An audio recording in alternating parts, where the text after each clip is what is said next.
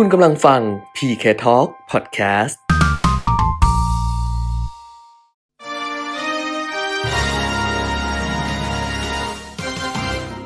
รายการเงินทองต้องรู้ โดยขวัญชนกวุฒิกุลและปิยมิตรยอดเมือง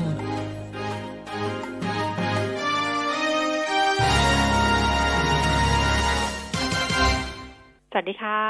ต้อนรับคุณผู้ฟังทุกท่านนะคะ เข้าสู่ช่วงเวลาของรายการเงินทองต้องรู้ค่ะ วันนี้วันจันทร์ที่ 14 ธันวาคม 2563 นะคะ กลับมาเจอกันทุกวันจันทร์ถึงวันศุกร์ตั้งแต่ 10 นาฬิกาถึง 11 นาฬิกา FM 90.5 MHz แล้วก็ผ่านทางเว็บไซต์ smartbomb.co.th แอปพลิเคชัน smartbomb radio รวมถึง Facebook Live มีติข่าว 90.5 ด้วยค่ะ คุณผู้ฟังอยู่กับดิฉันขวัญชนกวุฒิกุลและคุณเปียมิตรยอดเมืองนะคะ คุณเปียมิตรคะสวัสดีค่ะสวัสดีครับ คุณกฤษณกคุณผู้ฟังครับค่ะโอ้วันนี้ต้องดูปฏิทินเลย แบบอ่าฮะกลัวขานวันผิด เพราะว่าไม่เจอกันหลายวันมากหยุดหลายวันนะ ใช่เออแต่ว่าเห็นว่าวันที่ตลาดหุ้นปิดแล้วก็ คุณแก้มเอาพวกงานเสวนาอะไรมาลงนี่ก็มีคนสนใจกันเยอะนะ ใช่ใช่ก็ก็ขอเออคลิปไปก็ขอคลิปฟังย้อนหลังอืมซึ่งอันนี้มันก็เป็นคลิป YouTube อะของหลักทรัพย์แห่งประเทศนะเพราะว่าอืมอันนี้เป็นงาน Set in the City 2020 ซึ่งตลาดเขาจัดขึ้นแบบรูปแบบใหม่คุณเปรมิตรเพราะเมื่อก่อนเนี้ยเวลา Set in the City เนี่ยเราก็จะไปเจอการจะไปเจอกันตามแบบอีเวนต์ใช่ไหม Paragon Hall อะไรแบบเนี้ยมีเวทีสัมมนาเยอะแยะ มีบูธอะไรเต็มไปหมดเลย แต่ว่าที่อื่นก็จะเริ่มจัดได้บ้าง เพราะอย่าง Smart Money เขาก็จัดไปใช่ไหมคะอืม Money Expo ก็มีอย่างเงี้ย แต่ว่าตลาดหลักทรัพย์เขาไม่จัดเลยมคือไม่เอาเลยเขายังไม่เอาอะไรเลย คือเข้าตึกตลาดหลักทรัพย์เนี่ยยังยากเลย อย่างวันนี้มีประกาศ SET Awards 2020 นะเออเมื่อก่อนจัดงานใหญ่โตเลยนะ แต่ตอนครับนี้ไม่เลยนะ เดี๋ยวต้องไปดูออนไลน์เอานะอ๋อคือประกาศทางออนไลน์แล้วก็เออนัดไปรับรางวัลกันอะไรอย่างเงี้ยอีกทีหนึ่งครับเพราะฉะนั้นเนี่ยรูปแบบก็เลยเป็นรูปแบบใหม่แต่ว่า เนื้อหาสาระเนี่ยก็เข้มข้นเหมือนเดิมเมื่อวานดิฉันก็ไม่ใช่เมื่อวานเมื่อพฤหัสศุกร์ที่ผ่านมาสองวัน ดิฉันก็นำมาฝากคุณผู้ฟังตัดออกมาเป็นสองวันด้วยกันแต่เป็นอยู่ในsection เดียวกันนะคะคือยาวประมาณสองชั่วโมงอะ่ะอืมก็มีหลายท่านก็ไลน์มาขอไลน์อืม at PK Talk กันมาขอ ก็ครับส่งไปให้เรียบร้อยแล้วนะคะครับเดี๋ยวก็ก็จะมีอีกในช่วงปลายปี เดี๋ยวอืมหามาให้ฟังอีกแบบนี้แหละถ้าถ้าไม่ไปเที่ยวไหนกันนะออ เพราะว่าส่วนใหญ่คิดว่าคงเปลี่ยนใจแล้วล่ะ คงไม่เที่ยวแล้วล่ะ คงอยู่กับก็เหย้าเฝ้ากับเรือนแล้วล่ะ อ่า ก็ไม่แน่ทางทางภาครัฐ หรือทางการท่องเที่ยวเขาก็ยังพยายามกระตุ้นอยู่นะอืมยังพยายามกระตุ้นอยู่ แต่ก็อย่างที่คุณแก้มบอกอะว่าอืมมาตรการของตลาดหลักทรัพย์นะยกอืมตัวอย่างตลาดหลักทรัพย์นี้ก็แสดงว่าค่อนข้างที่จะยังยกกาดสูงอยู่ โอกาสสูงนะครัมาบกก็เราออเราก็ต้องยอมรับนะว่าที่ เอ่อเราสามารถเดินทางออกไปนอกบ้านไปพบปะผู้คนนู่นนี่นั่นได้ตอนนี้อย่างสบายใจเนี่ยค่ะเพราะว่าที่ผ่านมาเอ่อเราก็ค่อนข้างที่จะยกกาดสูงก็คือเชื่ออ่าหน่วยงานภาครัฐอะนะอืมที่ให้สวมหน้ากากอนามัยเว้นระยะอืมห่างอ่าล้างมือบ่อยค่ะๆใช้เจลแอลกอฮอล์อะไรก็แล้วแต่เนี่ย แล้วก็เช็คอินเช็คอิน เออ เช็คอินอืมอะไรต่างๆ เช็คอินนี่ก็เห็นอ่า มีทางคนออกแบบเออบอกว่าน้อยลงใช่บอกคนว่าดูก็แลแอปก็พลิเคเช็คอินชันกันน้อยลงเหมือนบอกกัว่าคนเช็คอินไทยชนะน้อยลง เพราะฉะนั้นเนี่ยเออน่าเป็นห่วง อย่าลืมเช็คอินนะคะ เพราะว่าไปไหนมาไหนเนี่ยจะได้รู้แล้วก็สืบสาวเราเรื่องกันได้ว่า เอ๊ะเราอยู่ในเหตุการณ์นั้นหรือเปล่ากับคนที่แบบว่ามีโอกาสที่เขาอาจจะแบบติดเชื้อโควิด -19 อย่างเงี้ย เราก็จะได้ระวังตัวด้วยนะก็คะอ่า เมื่อเราปฏิบัติตามคำแนะนำของทางการ แล้วมันได้ผลดีนะทำให้เราอ่าใช้ชีวิตได้สบายใจกว่าอีกหลาย ๆ ประเทศอะพูดง่ายอืมๆนะเพราะฉะนั้นเวลาที่หน่วยงานภาครัฐเขาพยายามควบคุมนะในระยะนี้นะมันอาจจะมีบางจุดที่มีความสุ่มเสี่ยงอะไรก็ก็ควรจะให้ความร่วมมืออะอืมนะเพราะถ้าหากว่ามันแพร่ระบาดมาแล้วมาควบคุมทีหลังเนี่ย มันอาจจะยากกว่าอืมการป้องกันตั้งแต่แรกนะแต่ว่าก็อย่างที่บอกว่าคนแต่ละคนก็มีมีอ่าการยอมรับความเสี่ยงได้ต่างกันเออนะวิอย่าธีงคิดก็อย่างไม่ที่เหมือนกันอย่างที่คุณแก้มบอกว่า บางคนที่เขาอาจจะเอ่อไม่อยากเสี่ยงมากเขาก็อืมอาจจะอยู่นิ่งอยู่บ้านๆเออ แต่ว่าอืมบางคนที่ยอมรับความเสี่ยงได้สูงเขาก็อาจจะยังใช้ชีวิตปกติอยู่ แต่ว่าป้องกันตัวเอง ปกติป้องกันแบบตัวเองแบบ new normal ใช่ใช่นะเป็นวิถี new normal แต่ดิฉันเนี่ยเจาะช่วงเนี้ยไม่ค่อยดี ดิฉันเพราะระคายคอแล้วก็แบบคอยคุยกับตัวเองว่าเฮ้ยทำไมเหมือนเหมือนมันเจ็บฝุ่นคหรืออเปล่าไงคอแห้งใช่ก็เออคิดว่าเราไปไหนมาหรือเปล่าปรากฏไม่ใช่ค่ะอืมฝุ่น PM สองจุดห้าโอ้โหคุณปีมิตรเช้ามาอืมเช้าวันนี้นะเพราะดิฉันเป็นคนเดินมาทำงานถูกไหมเดินบนถนนเนี่ยนะอื มมองไม่เห็นทางเลยแล้วก็เหมือนกับขนาดเราใส่แมสนะ แล้วเราก็ใส่แว่นตาด้วยนะอืมแต่ก็เหมือนกับมีอะไรแบบเข้าไปในตัวเราอะในคอเราในอืมลูกตาเราอะไรแบบเนี้ยเออเนี่ยนี่ก็อีกเรื่องหนึ่งนะ เช้านี้หนักมากสำหรับ PM 2.5นะคะอะเออมาทั้งเรื่องโควิดมาทั้งเรื่องฝุ่นเลยอ่าอืมนะอ่าโควิดตอนนี้ก็อ่าโดตัวเลขโดยรวมๆเนี่ย ในแง่ของผู้ติดเชื้อและเสียชีวิตเมื่อวานอาจจะอ่า ไม่ไม่ถึงกับระดับสูงสุดนะ แต่ว่าก็ยังสูงกว่าอ่าที่ควรจะเป็นค่ะนะครับ คือติดเชื้อสะสม 539,000 กว่าคน เมื่อวานนี้แล้วก็เสียชีวิตเพิ่มขึ้นอีก 7,650 คนค่ะตอนนี้สหรัฐอเมริกาก็ติดเชื้อ 16 ล้าน7แสน3หมื่นกว่าแล้วนะครับ เสียชีวิต ค่ะทะลุ3แสนไปที่3แสน6พันกว่าคนแล้วนะ อันนี้อืมอันดับหนึ่ง ส่วนประเทศที่มีผู้ติดเชื้อสะสมเกิน1ล้านคน ก็อ่า15ประเทศนะครับ ประเทศสุดท้ายที่เข้ามาในหลักล้านก็คืออิหร่านอืมนะแล้วก็ทั่วโลกตอนนี้ผู้ติดเชื้อสะสมเนี่ย72ล้าน6แสน4หมื่น4พันกว่าคนอืมเสียชีวิตแล้ว1ล้าน6แสนกว่าคนนะครับอืมก็อ่า ยังต้องดูแลตัวเองกันต่อไปนะถึงแม้ว่าจะมีข่าวดีออกมาเรื่อยๆนะในเรื่องของวัคซีนใช่ไหมวัคซีนนะอืมอย่างเช่นอ่าสหรัฐอเมริกาค่ะนะก่อนหน้านี้อังกฤษเขาอ่าก็เรียบร้อยแล้วฉียดอมแล้วรับฉีดแล้ว เออ ก็ค่ายเดียวกันนะไฟเซอร์อิงแล้วก็ไบโอเอนเทคนะครับที่อ่า คู่นี้ที่เปิดตัวมาแล้วก็ไม่แผ่วนะอืมบางค่ายเปิดตัวมาแล้วว่าบางประทีสิทเลิธิกภาพสูงเออเออแต่ว่าตอนหลังนี่ก็อาจจะแผ่วๆไปแต่ค่ายนี้เนี่ยไม่แผ่วเลยนะแล้วก็อืมเมื่อวันศุกร์ที่ผ่านมาสำนักงานอาหารและยาของสหรัฐก็อนุมัติให้ใช้วัคซีนของ Pfizer Inc กับ BioNTech เนี่ยในกรณีฉุกเฉินได้นะแล้วก็อ่าทางคุณโรเบิร์ตเรดฟิลด์ผู้อำนวยการศูนย์ควบคุม และป้องกัน โรคแห่งสหรัฐอเมริกาก็ลงนามอนุมัติเรียบร้อยแล้วค่ะนะก็คิดว่าเอ่อแต่ไม่รู้ว่าจะมีเหมือนอังกฤษหรือเปล่านะสำหรับคนค่ะที่ได้ฉีดเข็มแรกไงอะไรเงี้ยนะค่ะจะเป็นใครอายุเท่าไหร่ก็ อันนี้ก็เป็นคงมีแหละก็คงมีแหละอืมนะครับงมีก็เห็นว่าข่นะถ้าฉีดเข็มแรกนี่ก็จะดำเนินการวันนี้ แต่ว่าอืมถ้าเป็นเวลาของเขาตอนนี้เตอนนี้ยังเป็นมันช่วงกลาสี่งทุ่มคืนนะอืมเออใช่ไหมอืมอะ ก็เดี๋ยวรอดูน่าน่าจะเป็นต้องดูเช้าอ่ช่วงกลางวันมากว่าก็คือเช้าของเขาก็คือช่วงหลังสองทุ่มบ้านเราไปแล้วอะเดี๋ยวเออค่อยดูอีกทีหนึ่งว่าเป็นเออยังไงนะคะสองว่าทุ่เขามจะวันฉีนี้ดให้กับใครอย่างไรค่ะแต่อันนี้แต่ก็ว่าอ่าอื มมีผลต่อตลาดหุ้นในแถบอืมเอเชียด้วย เดี๋ยวก่อนครันะบก่อนจะไปดูตลาดหุ้นแต่ทั้งตลาดหุ้นทั่วโลกแล้วก็ตลาดหุ้นไทยนะคะ พูดถึงอืมโควิด -19 เนี่ย ก็ยังมีคนไทยที่ใช้ชีวิตในต่างแดนนะ ในต่างประเทศเออเนี่ยเสียชีวิตนะคะคุณปีมิตรอ๋อเออก็ยังในมีประเทศคนไยที่มีการระบาดสูงสุดใช่ใช่ไหมใช่ ล่าสุดอือะมดิฉันไม่รู้จักนะ แต่ว่าก็เป็นก็เป็นเพื่อนของเพื่อนใน Facebook แล้วก็ ก็แชร์มานะคะว่าว่าเป็นคนไทยนี่แหละที่ใช้ชีวิตอยู่ที่สหรัฐอเมริกา หลายน่าจะอยู่เป็นสิบปีแล้วล่ะ เป็นเจ้าของร้านอาหารไทยนะคะ แล้วก็ทั้งสามีภรรยาเนี่ยก็ติดโควิด -19 ภรรยาเนี่ยปลอดภัยอืมแต่ว่าสามีเนี่ย บอกว่าอยู่ ICU มาประมาณ ก็เป็นเดือนเหมือนกันนะ แล้วสุดท้ายเนี่ยอืมก็เพิ่งเสียชีวิตไป ก็เป็นคนไทยอีกหนึ่งคนนะคะ ที่เสียชีวิตเพราะโควิด -19 ในต่างประเทศค่ะ ก็แสดงความเสีเสียยใจใจด้ด้ววยยอืมนะแล้วก็เอ่อ จริง ๆ ในสหรัฐอเมริกาที่มีผู้เสียชีวิตวันหนึ่งค่ะพันกว่าคนพันกว่าคนต่อเนื่องมาตลอดเนี่ยค่ะนะยังมีเอ่อเคสที่อยู่อยู่ในโรงพยาบาลเนี่ยมอีกหกล้านเจ็ดแสนกว่าอืมนะแล้วก็อืมเคสที่เอ่อเข้าขั้นวิกฤตเนี่ยค่ะสองหมื่นเจ็ดพันหกร้อยกว่าคนอืมนะเพราะฉะนั้นในสองหมื่นเจ็ดพันหกร้อยกว่าเนี่ยก็ยังมีโอกาสที่จะเสียชีวิตเสียชีวิตวันหนึ่งเพิ่มเติมเนอะเป็นหลักพันอืมได้ค่ะนะอ่าก็อ่าก็ก็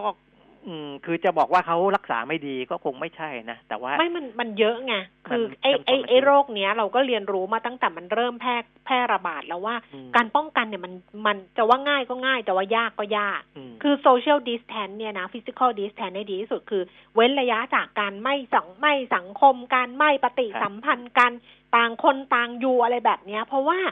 เชื้อมันไม่ได้แสดงทันทีอืมมันแฝงตัวอยู่แล้วมันก็ต้องดูอาการต้องอะไรอย่างเงี้ย แต่ในระหว่างที่มันแฝงเนี่ย มันก็แพร่ระบาดไปได้ เพราะฉะนั้นเนี่ยเราไม่รู้เลยว่าเฮ้ยเราไปโดนอะไรมาแล้วเราก็ยังใช้ชีวิตแบบเจอคนนั่นกินข้าวกับคนนั่นคนนี้อะไรอย่างเงี้ยอืมันก็ไปต่อได้ เพราะฉะนั้นเนี่ย มัน มันเป็นด้วยธรรมชาติของโรคอะที่มันติดต่อเร็วอะค่ะแล้วการในรักษามันก็ไม่ทันไงในสหรัฐเนี่ยเนื่องจากว่าผู้ป่วยเยอะ มันพรึบแล้วก็ไงผู้เสียชีวิตเยอะเนี่ยอืมนะก็เราก็จะได้เห็นข่าวอยู่บ่อยๆนะครับอืมว่าอ่าครอบครัวของคนที่เขาป่วย แล้วก็แพทย์รักษาหายนี่โอ้โหแบบเอ่อคือต้องกล่าวขอบคุณแพทย์พยาบาลอะไรกันอืมเอ่อยกใหญ่เลยนะอืมเพราะว่าการที่ป่วยและ สามารถกลับมาใช้ชีวิตได้อืมปกติเนี่ยเขาถือว่าอ่าเขาเขาอาจจะโชคดีส่วนหนึ่งอืมกับเขาได้รับการดูแลจากแพทย์และพยาบาลดี เพราะฉะนั้นเนี่ยเขาจะโหคือรู้สึกเป็นบุญคุณกับแพทย์พยาบาลของของคนที่รักษาญาติเขาอย่างมากอะมนะอันนี้เราก็จะเห็นข่าวพวกเนี้ย อยู่บ่อย ๆ นะครับอืมแต่เราก็อย่าละเลยนะ บุคลากรเออทางการแพทย์เราก็ทำงานหนักมากทีเดียวนะ เพราะฉะนั้นเนี่ยเราก็อย่าไปเป็นภาระนะคะ ดูแลตัวเองตั้งการดกันต่อค่ะ แล้วก็ครับเว้นระยะห่างมีมีคนบอกว่า เนี่ย รัฐบาลบอกให้สนับสนุนให้ไปท่องเที่ยว แบบให้ไปท่องเที่ยวให้ไปอะไรเงี้ย แต่มายกเลิกคอนเสิร์ตบิ๊กเม t เทนแบบเนี้ยมันแปลว่าอะไรมันคนละเรื่องกัน เพราะฉะนั้นเนี่ยมันต้องแยกระหว่างการท่องเที่ยว ซึ่งเขาสนับสนุนให้ท่องเที่ยว แต่ยังเป็นการท่องเที่ยวแบบที่ต้องเว้นระยะห่าง แล้วยังต้องรักษาแบบว่าอะไรอะยกกาดทั้งใส่หน้ากากใช่อนามัยใช่ไปเที่ยวก็ยังต้องใส่หน้ากากอนามัยเห็นไหมใช่เออเราไปกันอะดิฉันไปเนี่ยตลาดโอ้ปล่อยเนี่ย ก็ยังต้องใส่สวมหน้ากากอนามัยยังต้องอืมแบบล้างมือยังต้องเว้นระยะยังต้องอะไรแบบเนี้ยครับเพราะฉะนั้นเที่ยวได้แต่ว่าอย่าไปเบียดเสียดยัดเยียด ยัดทนานกันอะไรประมาณเนี้ยค่ะดูแล้วมันน่ากลัว นะมต้องแยกเรื่องออกเป็นเรื่องเรื่องๆด้วยอ้าวอ่าฮะอะตอนนี้คุณปิ่มไม่พูดถึงวัคซีนเนี่ยนะคะ ว่ามันครับก็มีความคืบหน้าไป เพราะฉะนั้นมันก็อาจจะทำให้ทิศทางของตลาดทุนอย่างเงี้ยปรับตัวดีขึ้น โดยเฉพาะอ่าไม่ว่าจะเป็นตลาดในเอเชียใช่ไหมเช้าวันนี้ แต่ว่าตลาดที่นิวยอร์กเนี่ย เมื่อคืนวันศุกร์ที่ผ่านมาดาวโจนส์ก็กลับมายืนเหนือสามหมื่นจุดนะครับ ก็กลับมายืนที่สามหมื่นเก้าสิบหกจุดนะคะ ตอนปิดทำการเนี่ยค่ะ เพิ่มขึ้นมาสี่สิบเจ็ดจุดหนึ่งหนึ่งจุด NASDAQ ลงไปยี่สิบเจ็ดจุดเก้าสี่จุด S&P ห้าร้อยลงไปสี่จุดหกสี่จุด ยุโรปลอนดอนฟุตซี่ร้อยลงไปห้าสิบสามจุดศูนย์หนึ่งจุดค่ะ CAC 40 ตลาดหุ้นปารีสฝรั่งเศสลดลงสี่สิบสองจุดหนึ่งศูนย์จุด แล้วก็ดัคซังเฟิร์ตเยอรมนีลงไปร้ จุดสี่สามจุดนะคะ ในเอเชียเช้าวันนี้โตเกียวนิเกอีเพิ่มขึ้น 170.73 จุด 0.6เปอร์เซ็นต์หังเสียงฮ่องกงลงไปนิดหน่อยค่ะ 3 จุดกว่าๆนะคะ มีบวกมีลบสลับกันแต่ว่าล่าสุดก็ลงไปนิดนึง แล้วก็ตลาดหุ้นเซี่ยงไฮ้ดัชนีคอมโพสิตเพิ่มขึ้น 14.50 จุด 0.4เปอร์เซ็นต์ตลาดหุ้นบ้านเรา ดัชนีราคาหุ้น หลังจากที่ขึ้นไปทดสอบจุดสูงสุดเนี่ยเหนือ 1,500 จุดแล้วก็ ปรับตัวลดลงมาเนี่ยนะคะ ตอนนี้ก็ประคองตัวค่ะ สูงสุดของวันนี้ 1,495 จุด แล้วก็ต่ำสุด 1,485 จุดนะคะ นักวิเคราะห์ก็คาดการว่าอาจจะมีโอกาสที่จะดีดกลับไปที่ 1,500 จุดได้อีกครั้งหนึ่งนะ ในสิ้นปีนี้นะคะ 10นาฬิกา20 นาทีดัชนีราคาหุ้น 1,485.82 จุดเพิ่มขึ้น 3.15จุด0.21เปอร์เซ็นต์มูลค่าการซื้อขาย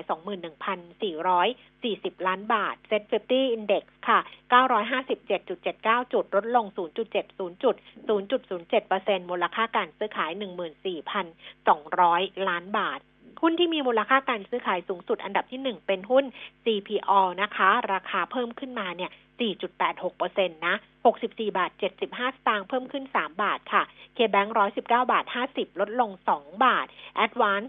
193 บาท 50 เพิ่มขึ้น 4 บาท 50 สตางค์ ปตท 42 บาท 75 ลดลง 25 สตางค์ศักสยามลิสซิ่ง 9 บาท 35 สตางค์ เพิ่มขึ้น 10 สตางค์ IRPC 3 บาท 76 สตางค์ ลดลง 4 สตางค์ เดลต้าค่ะ 361 บาท เพิ่มขึ้น 18 บาท CPF 28 บาท 25 สตางค์ลงไป 25 สตางค์ธนาคารไทยพาณิชย์ 91 บาทลงไป 50 สตางค์และ AOT ค่ะ 66 บาท 25 สตางค์ลดลง 1 บาท 75 สตางค์นะคะ คุณผู้ฟังที่จะฝากคำถามช่วงที่ 2 วันนี้เข้ามาเยอะแล้วนะ แต่ว่าถ้าจะฝากเพิ่มเติมก็ได้อยู่ค่ะ นักวิเคราะห์วันนี้เป็นคุณพเดิมพบสงเคราะห์จากบริษัทหลักทรัพย์หยวนต้า ใครจะฝากคำถามโทรศัพท์ 023115696 Facebook ขวัญชนกวุฒิกุลแฟนเพจหรือที่เพจมิติข่าว 90.5 ที่ดูไลฟ์สดอยู่ก็ได้นะคะ รวมถึง Line at PK Talk นะคะ เมื่อวันก่อนมีคน add มาเพิ่มอืมวันหยุดอะวันหยุดอ่าที่เอาเทปสัมมนามาเปิด แล้วก็อ๋อ add มาเพิ่มแล้วก็บอกว่า เนี่ย ฟังรายการมานานแล้ว เอ่อวันเนี้ยอดใจไม่คือรายการมีสาระมีเรื่องนู้นเรื่องนี้เยอะแยะไปหมดเลย อดใจไม่ไหวก็เลย add Line มาอืมไม่ต้องอดใจไหวไม่ไหวเลยค่ะเออแอดมาได้เลยไลน์แอด PK Talk นะ เพราะว่าใครที่ add เข้ามาบอกก่อนสัปดาห์นี้นะคะคำถามเรื่องของ RMF เยอะมากเลยนะ บางคนก็ถามว่าอายุเท่านี้จะซื้อ RMF หรือว่า SSF ดีเอ่อ RMF นี้น่าสนใจไหมผลประกอบการเป็นยังไงจะเลือกแบบไหน ลงทุนได้ห้าแสนรวมกันอะไรอย่างเงี้ยเดี๋ยวสัปดาห์นี้เนี่ยจะมีคลิปเล่าเท่าที่เหลือซึ่งคุณเบมิเตรียมข้อมูลแล้วใช่ไหมใช่ใช่เออ อันเนี้ยจะส่งให้กับสมาชิกไลน์แอด PK Talk นะคะ ไม่ได้ส่งเป็นคลิปเฉพาะ YouTube อย่างเดียวนะ มีพอดแคสต์ด้วย บางคนบอกว่าคลิก YouTube แล้วเนี่ย จริง ๆ YouTube มันก็จะมีเราสองคนนั่งคุยกันนะอ่าแต่ถ้าบอกว่า เอ้ยมันทำอย่างอื่นไม่ได้ แล้วไม่อยากเห็นหน้าสองคนนี้ จะฟังเสียงอย่างเดียว ก็มีพอดแคสต์ให้ ซึ่งเวลาส่งเข้าไปให้สมาชิกไลน์แอด PK Talk เนี่ย ไปทั้ง YouTube ไปทั้งพอดแคสต์เลย อยากฟังอันไหนอยากดูอันไหนก็คลิกไปตรงนั้นเลยนะคะ ส่วนใครที่บอกว่าอดใจไว้ก่อนไม่อยากแอดมาเป็นสมาชิกก็ไม่เป็นไร ถ้าอยากดูอันนี้ก็ไปดูได้ใน YouTube i2c Channel ไปกด Subscribe ติดตามที่นั่นนะคะ i2c Channel นะ หรือ Podcast เราใช้ชื่อ PK Talk Podcast นะคะ ส่วน Line ก็คือ @PK Talk นะ ถ้าอดใจไม่ไหวแอดเข้ามาเพราะสัปดาห์นี้เดี๋ยวจะตกรถเรื่องของ IMF นะจ๊ะ บอกไว้ก่อนค่ะ อัตราแลกเปลี่ยนเช้าวันนี้ดอลลาร์บาท 30 บาท 7 สตางค์นะคะ ราคาทองคำ1,836 เหรียญต่อออนซ์ค่ะ ล่าสุดสำหรับบ้านเราก็คือ 26,100 26,200 ราคาน้ำมันเวสเท็กซัส อยู่ที่ 46 เหรียญ 57 เซนต์ต่อบาร์เรล เบรนท์นี่ 50 เหรียญนะคะ เพิ่มขึ้น 3 เซนต์ ดูไบเป็นราคาเก่าค่ะ 49 เหรียญ 29 เซนต์ต่อบาร์เรลค่ะ อะ ครับครบถ้วนเรียบร้อยนะอืมก็อ่าในเรื่องของข่าวสาร ตอนนี้เอาพูดเรื่องเที่ยวนิดนึงแล้วกันนะครับค่ะเพราะว่าอ่าก็มีการกระตุ้นการท่องเที่ยวกัน แต่ว่ามีโครงการหนึ่งซึ่งอ่า ทางคณะกรรมการกลั่นกรองการใช้จ่ายเงินกู้นะอ่าที่มีเลขาธิการสภาพัฒนาพัฒนาการเศรษฐกิจและสังคมแห่งชาติเป็นประธานเนี่ยอืมก็อ่าได้สั่งให้การท่องเที่ยวแห่งประเทศไทยไปรีบหาข้อสรุปนะโครงการเที่ยวไทยวัยเก่าอย่างที่บอกเมื่อสัปดาห์ก่อนอืมนะว่ามีวงเงินอยู่แล้วนะครับ แต่ว่ายังไม่มีรายละเอียดที่เพียงพอนะที่เป็นข้อสรุปวงเงินก็คือห้าพันล้านบาท นะครับ ที่จะกระตุ้นกลุ่มคนอาอายุตั้งแต่ห้าสิบห้าปีขึ้นไป ซึ่งเรียกว่าเป็นวัยเก่าเนี่ยนะให้สามารถเดินทางท่องเที่ยวภายในประเทศในช่วงวันธรรมดาค่ะได้ เพราะว่าจริงๆห้าสิบห้าบางบริษัทหรือบางองค์กรก็อาจจะเกษียณเกแล้วษียณแล้วเออใช่นะก็แต่เพระห้าไอ้สิบห้าแต่ห้าสิบห้ายังแข็งแรงนะเดี๋ยวเนี้ยแข็งแรงแข็งแรงนะแข็ท่องงแรเที่ยวงได้ยัสงแบบบายเลยอืมนะ อันนี้เชียร์เต็มที่เพราะเราก็ใกล้แล้วอืมใกล้จะเกษียณแล้วใกล้สิบห้าแล้ว ก็อ่ายังสามารถท่องเที่ยวจับจ่ายใช้สอยอะไรได้เต็มที่นะอือฮึทั้งกินทั้งเที่ยว อันนี้แต่ว่าอ่าตัวโครงการเนี่ยยังไม่ชัดนะยังไม่ชัดก็เลยอยากจะให้ทำเข้ามาให้มันชัดจะได้กระตุ้นคนกลุ่มนี้ได้ เพราะคนกลุ่มนี้นอกจากว่าเกษียณมีเวลาแล้วมีเงินด้วยนะอืมเออ มีเงินด้วย เพราะฉะนั้นก็ จะถึงใช้พร้จ่ายอได้มเต็ถึมงพร้อที่มมีความพร้อมก็เรียกนะถึงพร้อมนะส่วนในทุกอย่างโครงการเราเที่ยวด้วยกัน ซึ่งอ่ามีการขยายสิทธิ์ออกไปจนถึง 30 เมษายน 2564 เนี่ยค่ะมันแก้มไอไอสิทธิ์ที่พักเนี่ย ผมคลิกเข้าไปดูในเว็บ เราเที่ยวด้วยกันเนี่ย คือหมดไปนานแล้วนะที่พักอืมแต่ว่าอืมอ่าตั๋วเครื่องบินเนี่ยเหลือเยอะมากเลย เหลือหนึ่งล้านหกแสนแปดหมื่นสามพันเก้าร้อยสิบสิทธิ์อืม นะโอ้เหลือค่อนข้างเยอะอะคนก็ไม่ค่อย อืมอาจจะไม่ค่อยเดินทางโดยเครื่องบินกันหรือเปล่านะอืมแต่ใช้สิทธิ์ห้องพัก อ่า อันนั้นก็ก็เที่ยวใกล้ๆจะเที่ยวใกล้ๆหรือว่าเออขับรถไปหรืออะไรอย่างเงี้ยไม่ได้ใช้เป็นเครื่ไปองได้บินนะอันนี้คุณยุทธศักดิ์สุภศรผู้ว่าการการท่องเที่ยวแห่งประเทศไทยก็บอกอ่าสิทธิ์เครื่องบินเหลือหนึ่งล้านหกแสนกว่าสิทธิ์นะค่ะเออก็ตอนนี้มีการปรับเกณฑ์การสนับสนุน ค่าบัตรโดยสารเครื่องบินจากสองพันบาทต่อที่นั่งเป็น สามพันบาทต่อที่นั่งด้วยนะ อันนี้ก็โดยเฉพาะในเมืองหลักทางการท่องเที่ยวเจ็ดจังหวัด ก็คือภูเก็ตกระบี่พังงาสงขลาสุราษฎร์ธานีเชียงใหม่ แล้วก็เชียงรายนะครับ เชียงใหม่เชียงรายนี่อาจจะถูกผลกระทบจากจากจากไอ้ข่าวสารตอนนี้เยอะหน่อยนะแต่ทางภาคใต้ที่บอกก็อาจจะค่อนข้างสบายใจกว่าหน่อย นะครับ แต่ว่าจังหวัดเหล่านี้เนี่ยจะได้รับการสนับสนุนตั๋วเครื่องบิน ค่าตั๋วเครื่องบินเนี่ยถึงสามพันบาทต่อที่นั่งนะครับ ก็อยากให้ได้ไปเที่ยวกันนะส่วนที่พักนั่นก็คือสิบคืนเป็นสิบห้าคืนนะอันนั้นคือที่ขยายไปแล้วนะครับ แล้วก็คูปองก็ได้สูงถึงเก้าร้อยบาทนะครับ ในช่วงวันจันทร์ถึงพฤหัสบดีนะอะอันนี้ก็ถึงแม้ว่าจะมีข่าวเรื่องของการติดเชื้อ นะครับ แต่ว่ามันยังไม่แพร่ระบาดนะ อย่างที่บอกของโควิด -19 นะครับ ก็พูดถึงเรื่องของโครงการท่องเที่ยวด้วยนะครับ ค่ะ พรุ่งนี้สิบหกพรุ่งนี้สิบห้ายังไม่สิบหกพรุ่งนี้สิบห้าธันวา แต่ว่าเขาบอกว่าวันนี้วันนี้น่าจะวันนี้นะ บอกเดี๋ยวจะมีการถแถลงเรื่องคนละครึ่งเฟสสองชัดๆ ว่าจะยังไง ก็จะลงทะเบียนเนี่ยคือวันที่สิบหกธันวาคมนะคะ ตั้งแต่หกโมงเช้าเป็นต้นไป ใช่ไหมก็เข้าไปที่เว็บไซต์ w w w คนละครึ่ง คนละครึ่งนี่ภาษาไทยนะ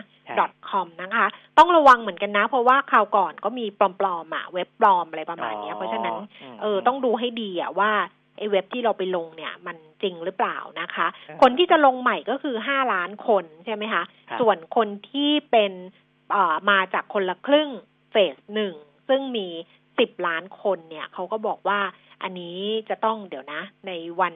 ขั้นตอนอะมีขั้นตอนการกดยืนยันสิทธิ์สำหรับคนที่ได้สิทธิ์คนละครึ่งเฟสหนึ่งก็คือ เขาบอกหนึ่งคือเข้าสู่ G Wallet บนแอปพลิเคชันเป๋าตังกดไปที่เมนูคนละครึ่ง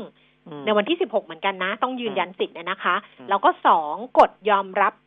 เงื่อนไขและรับสิทธิ์สามหน้าจอก็จะแสดงผลการรับสิทธิ์ของคนที่ได้รับในเฟสหนึ่งเนี่ยต่อไปเลยก็จะเป็นจนถึงนู่น สามเจ็ดมีนาคมสองพันห้าร้อยหกสิบสี่นะคะอืมตอนนี้พูดถึงเที่ยวเด็กเราเที่ยวเด็กกันแล้ว คนละครึ่งแล้วใช่ไหมมันมีอันนึงคุณมิจำได้ไหมเป็นเรื่องของการจ้างงานอะ ก็คือภาคเอกชนเนี่ยเขาเรียกร้องให้ภาครัฐช่วยอุดหนุน คนละครึ่งการจ้างงานคนละครึ่งเหมือนกันคนละครึ่งก็คือถ้าจ้างงานมามันก็จะมีเลทอยู่ใช่ไหมคะว่าวุฒิปวชเท่าไหร่วุฒิปริญญาตรีเท่าไหร่ แล้วก็ ผู้ประกอบการจ่ายครึ่งหนึ่งจ่ายเงินเดือนครึ่งหนึ่งแล้วก็รัฐจ่ายเงินเดือนให้ครึ่งหนึ่งเพื่อสนับสนุนการจ้างงานใช่ไหมคะปรากฏว่ารัฐมนตรีว่าการกระทรวงแรงงานนะบอกว่า อันเนี้ยไอโครงการที่จะเป็นการจ้างนักศึกษาจบใหม่ ที่รัฐบาลจะร่วม จ่ายค่าตอบแทนในสัดส่วน 50%เป็นระยะเวลา 1 ปีเนี่ยนะคะ แล้วก็มีวงเงินเนี่ย20,000 ล้านบาทเนี่ย ทางรัฐมนตรีว่าการกระทรวงแรงงานคุณสุชาติชมกลิ่นบอกว่า ตอนนี้อยู่ระหว่างการประเมินนะ ว่าโครงการนี้จะไปยังไงต่อ เพราะว่ามันต่ำกว่าเป้าคือมันมีการจ้างงานเนี่ย ต่ำกว่าเป้า ตอนนี้มีเพียงสองหมื่นตำแหน่งเท่านั้น จากเป้าหมายโครงการที่ต้องการช่วยการจ้างงานใหม่เนี่ยสองแสนหกหมื่นตำแหน่ง คือเป้าหมายอะสองแสนหกหมื่นตำแหน่งแต่ว่าจ้างจริงอะแค่สองหมื่นอัตราเท่านั้นเอง เพราะฉะนั้นก็บอกว่าเดี๋ยวต้องไปประเมินโครงการนะว่าที่จะทำต่อเนื่องไปถึงเดือนเมษายนปี 2564 เพราะว่าจะเป็นช่วงที่นิสิตนักศึกษาเนี่ยจบเข้าสู่ตลาดแรงงานอีกรอบหนึ่งเนี่ยนะคะ เมษาหกสี่เนี่ยว่ามันจะคึกคักขึ้นกว่านี้ไหมตอนนี้เขาก็เลยดูไงว่า เอ๊ะทำไมมันถึงเอ่อได้ต่ำกว่าเป้า คือการจ้างงานอะนะ มันได้น้อย นี่เขาบอกสาเหตุมันก็ มีการตอบรับน้อย เพราะว่าตอนนี้ภาพรวมเศรษฐกิจอะมันเหมือนกับมันมีการฟื้นตัวขึ้น อย่างเห็นได้ชัดถึงแม้ว่ามันจะค่อยๆฟื้นเนี่ยนะคะ แต่ว่ามันก็เลยทำให้ไอโครงการนี้ไม่ได้รับการตอบรับ เพราะว่าบริษัทต่างๆเนี่ยพอเขาเริ่มดีขึ้นเขาก็จะจ้างแบบจะจ้างแบบ ใช้ปกติ เออเออเป็นรูปแบบปกติอะไม่ใช้สัญญาจ้างระยะสั้นน่ะเขาก็จะรับพนักงานมาทำงานเพราะโครงการนี้มันแค่หนึ่งปีไงมันก็อาจจะไม่สอดคล้องกับการจ้างงานของภาคเอกชน เขาก็เลยบอกว่ามันเลยไม่ค่อยประสบความสำเร็จ แล้วก็สองก็คือว่าโครงการจ้างงานที่รัฐช่วยจ่ายคนละครึ่งเนี่ย เป็นโครงการที่อาจจะเหมาะสมกับผู้ประกอบการ SME มากกว่า แต่ตอนนี้ SME ก็ไม่ได้ต้องการจ้างแรงงานเพิ่มเติม ถึงแม้ว่าเศรษฐกิจจะฟื้นตัว แต่ว่า SME เขาก็อาจจะแบบเอาไว้เท่าที่เขามีก่อนเขายังไม่ได้ขยายอะไรประมาณนี้ เพราะนั้นเนี่ยทางรัฐมนตรีว่าการกระทรวงแรงงานก็เลยบอกว่าจะปรับโครงการนี้ไปใช้กับภาคท่องเที่ยวค่ะ จะครับไปดูเรื่องผลกระทบแรงงานของภาคท่องเที่ยว ว่าควรจะช่วยเหลือในส่วนไหนเพิ่มเติมเรียนว่าก็ดีนะ อันนี้นะอ่าฮอ่าเอฮะอก็ต่อเนื่องจากเรื่องท่องเที่ยวเมื่อกี้ด้วยนะอีกเรื่องหนึ่งเป็นเรื่องหนี้นะ คือซื้อหนี้กับขายหนี้นะ อันนี้ค่ะทางอ่าสื่อกรุงเทพธุรกิจเขาก็เอ่อไปสัมภาษณ์มานี่ผมว่าน่าสนใจ เอาฝั่งของคนที่จะซื้อหนี้ก่อนนะอย่างบริษัทบริหารสินทรัพย์กรุงเทพพาณิชย์ หรือว่าแบมเนี่ย คุณบรรยงวิเศษมงคลชัยประธานคณะกรรมการบริหารของแบมบอกว่าไตรมาสที่สี่นี้ ถือเป็นฤดูกาลที่แบงค์เนี่ยจะนำหนี้เสียมาขายทอดตลาดมากที่สุด ถือว่าเป็นไฮซีซั่นของการขายหนี้ซื้อหนี้ขายหนี้อะพูดง่าย ๆนะครับ ประมาณสองถึงสามหมื่นล้านบาทนะที่จะมีการให้บริษัทประมูลหนี้กันนะครับ แล้วก็อันเนี้ยเป็น มูลหนี้เสียที่ทางแบมเองก็จะซื้อมาบริหารเหมือนกันนะครับ ก็ก็คิดว่าน่าจะทำให้ได้อ่าเข้าเป้าหรือเกินเป้านะครับ เพราะว่าเออตอนตอนนี้น่าจะมีหลาย ๆ แบงก์อยากจะนำออกมาขายนะครับ แต่พอไปถามทางฝั่งแบงก์เนี่ยเออคุณแก้มอืมคุณพยงศรีวณิชกรรมการผู้จัดการใหญ่ธนาคารกรุงไทยจำกัดมหาชนนะครับ บอกว่า ถ้าขายหนี้ตอนนี้ก็เป็นการขายหมูสิอืม เหมือนก็นะขายแล้วแบบว่า เออ เพราะว่าตอนนี้เนี่ยอ่าราคามันถูกกดราคาเออนะมันเป็นอ่าไฮซีซั o นก็จริง แต่ว่ามันถูกกดราคาแต่ในขณะที่แต่ละแบงก์เนี่ย ก็ยังสามารถดูแลหนี้เสียหนี้เสียของตัวเองได้อยู่ คือต้องเข้าใจว่าอ่ามันไม่เหมือนกับช่วงวิกฤตต้มยำกุ้งนะคุณแก้มอืมตอนนั้นหนี้เสียมันสูงมากอืม บริหารเองเนี่ยไม่ไหวหรอกอืมนะก็เลยต้องขายไปให้คนอื่นเขาช่วยบริหาร แล้วก็มันจะได้ตัดไปทำให้ไอ้ตัวเลขทางบัญชีของแบงก์เนี่ยมันดีขึ้นด้วย แต่ปัจจุบัน NPL มันไม่ได้สูงขนาดนั้นอืมนะอย่างเช่นของธนาคารกรุงไทยเนี่ยเขาบอกว่า NPL ก็อยู่ที่ 4.21เปอร์เซ็นซึ่งมันก็ปกติอะธรรมดา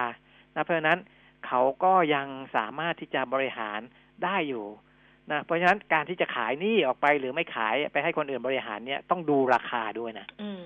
ถ้าได้ราคาไม่ดีก็ไม่ขาย แต่ว่าเพราะว่าตอนนี้ส่วนใหญ่เขาก็มองว่าได้ราคาไม่ดีไงอืมถูกกดราคาถูกแล้วในขณะที่แบงก์เนี่ยมีประสิทธิภาพในการที่จะ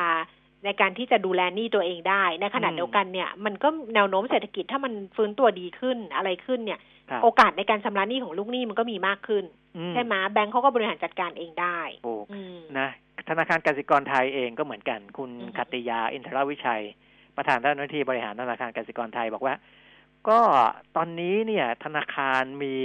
การเข้าไปดูแลลูกหนี้อย่างใกล้ชิดอยู่แล้วค่ะนะมีการช่วยเหลือลูกหนี้เร่งกระบวนการปรับโครงสร้างหนี้อะไรต่ออะไรเนี่ย เพราะฉะนั้นนโยบายของธนาคารก็ยังยึดการนำหนี้เสียมาบริหารเองอืมนะตอนนี้ก็มีการเรียนรู้สืบทอดในเรื่องของการบริหารหนี้เสียเนี่ยต่อเนื่องอยู่แล้ว นะก็คิดว่าน่าจะยังทำได้ดีกว่าการตัดขายหนี้เสียออกไปนะอันนี้อ่าส่วนแบงก์กรุงเทพเองคุณเดชาตุลานันท์ประธานกรรมการบริหารธนาคารกรุงเทพก็บอกว่า ก็ธนาคารก็ยังบริหารหนี้เสียอย่างเข้มงวด แต่ว่าอย่างที่เราดูตัวเลขของแบงก์กรุงเทพมาตลอดอืม เขาค่อนข้าง conservative อยู่ใช่แล้วเขา conservativeนะก็แล้วก็โครงการแต่เขาตัวเป็นเลขโครงการใหญ่อะเออเขาก็อาจจะดูแลของเขาค่อนข้างเข้มอยู่แล้วแหละถึงแม้ว่าอืมตัวเลข NPL เมื่อเทียบกับแบงก์อื่น ก็อาจจะถือว่า สูงกว่าบ้างนะเพราะว่ามันจะมีแบบลูกค้ารายใหญ่ๆ บางรายอืมรายใหญ่ของเขารายใหญ่อะเขาไม่ได้อืมค่อยเน้นว่าเขาไม่ได้เน้น SME เท่าไหร่นะใช่ถ้าเกิดหนี่เสียที่จะต้องดูเยอะๆ ก็อาจจะต้องแบบ SME อย่างแบงก์กรุงไทยนี่ไม่ต้องพูดถึง เพราะว่าต้องสนองนโยบายรัฐหลายอ่าเรื่องนะถูกทั้งใช่ไหมทั้ง SME ทั้งรายย่อยทั้งโครงการใหญ่ก็ต้องปล่อยต้องอะไรอย่างเงี้ยเอออืมแต่แบงก์กรุงเทพเองก็บอกเหมือนกันว่ากลยุทธ์บริหารหนี้เสียเนี่ยจะ ยึดการบริหารเองมากกว่าการขายหนี้นะค่ะมากกว่าการขายหนี้